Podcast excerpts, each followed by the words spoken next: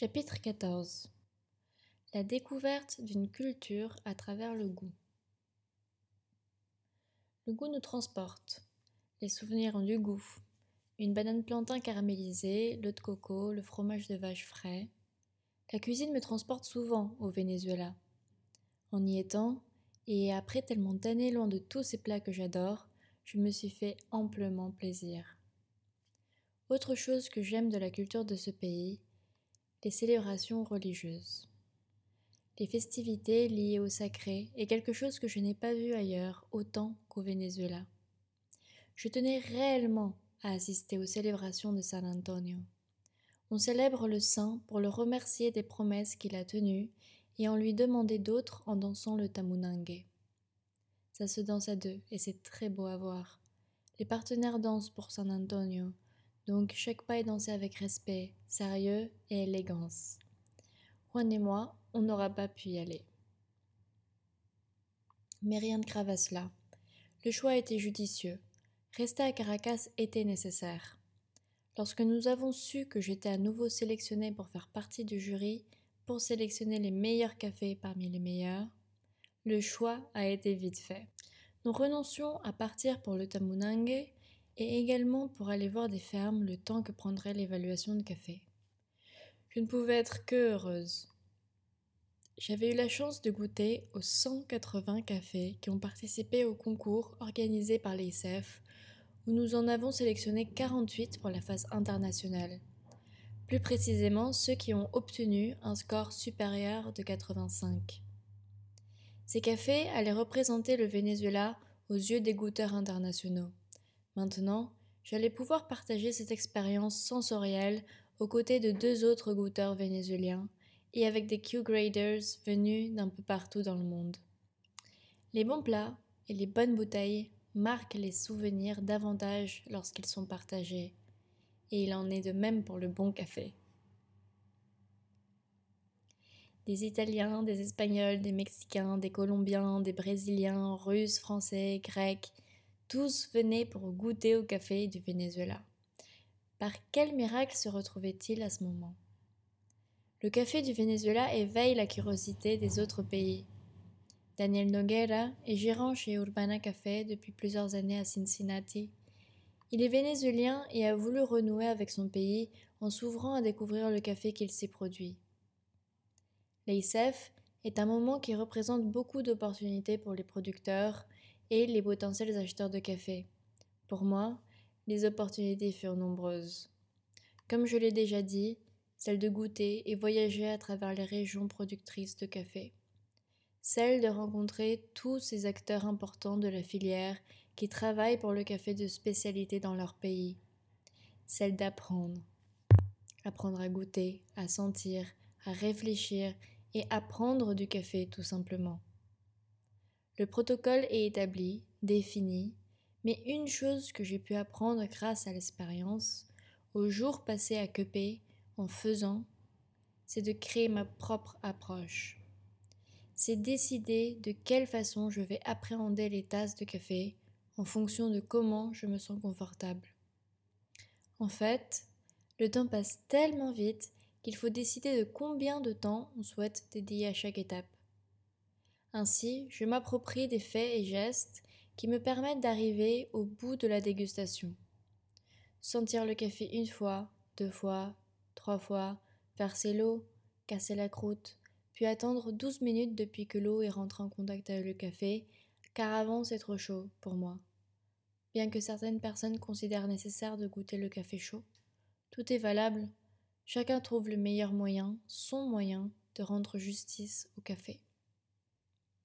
Certains cafés surprennent dès l'odeur, donnent envie d'en découvrir plus, et chaque étape du protocole révèle davantage de sa personnalité. Certains cafés surprennent au fur et à mesure. Des fois, il faut 20 minutes avant que le café révèle tout le potentiel de ses attributs. Chaque journée était remplie de surprises et de nouvelles curiosités. Le café du Venezuela est très varié.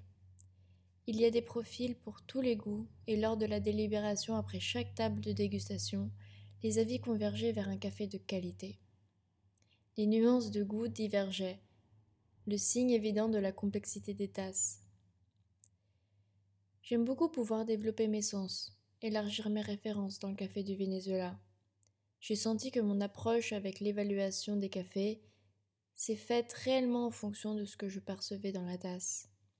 Il arrivé quelquefois de penser à un café kényan, colombien ou éthiopien en goûtant certains cafés. La responsabilité est lourde, et c'est une pensée qui ne me quitta plus. Si au fond de moi je voulais que tous les producteurs soient récompensés pour leur café, je savais que faire le choix était important, allait être décisif pour la suite du café de spécialité au Venezuela. Nous n'avions que le goût pour juger le café et rien d'autre. Pour moi, il y a beaucoup d'autres paramètres permettant de juger et qualifier un café. Le système de production doit être en phase avec les enjeux environnementaux. Mais dans mon cas, je n'avais que le goût et mon pouvoir d'observation. Premier constat, le café lavé est le traitement le plus répandu au Venezuela. Lavado fino, le café lavé, est un café qui a suivi un traitement par voie humide après la récolte des cerises. Les cerises sont passées par une station de lavage qui dépulpe les cerises de café, fermente le grain pour parvenir à un grain avec plus ou moins de mucilage. Le but de ce traitement est de laisser le moins de mucilage possible pour permettre au café, à sa variété et au terroir de s'exprimer de la façon la plus honnête possible. En tout cas, c'est comme ça que je le vois. C'est le traitement communément employé dans le café de commodité. Généralement, les acheteurs n'achètent que du café lavé et séché. Se basant sur leurs anciens apprentissages et méthodes, les caféiculteurs qui misent sur le café de spécialité produisent surtout du café lavé. C'est donc en grande partie ce qui constituait nos tables de dégustation, ne laissant que peu de place au café naturel, honey et modulé.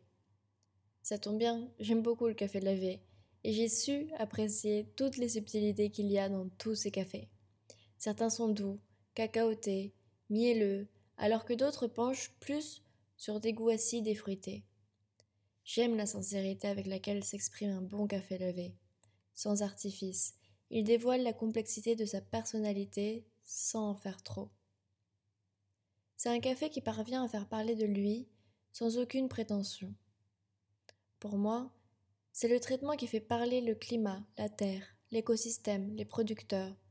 Le terroir vénézuélien fait parler de lui à travers ses nombreuses tasses de café. René Orellana est une personne à l'écoute de ce terroir. Il est à l'initiative du projet de Coffee Shop Quiero Café, lieu important pour le café de spécialité à Caracas. C'est un homme qui a cherché à valoriser le produit et la production vénézuélienne. Il est amoureux des bons produits et du travail humain. Dans son coffee shop, des baristas experts de l'extraction proposent des cafés de toutes les régions du Venezuela. Trujillo, Mérida, Miranda, il y en a pour toutes les envies. Surtout pour l'envie de découvrir le pays et se laisser impressionner par ce qui se produit localement.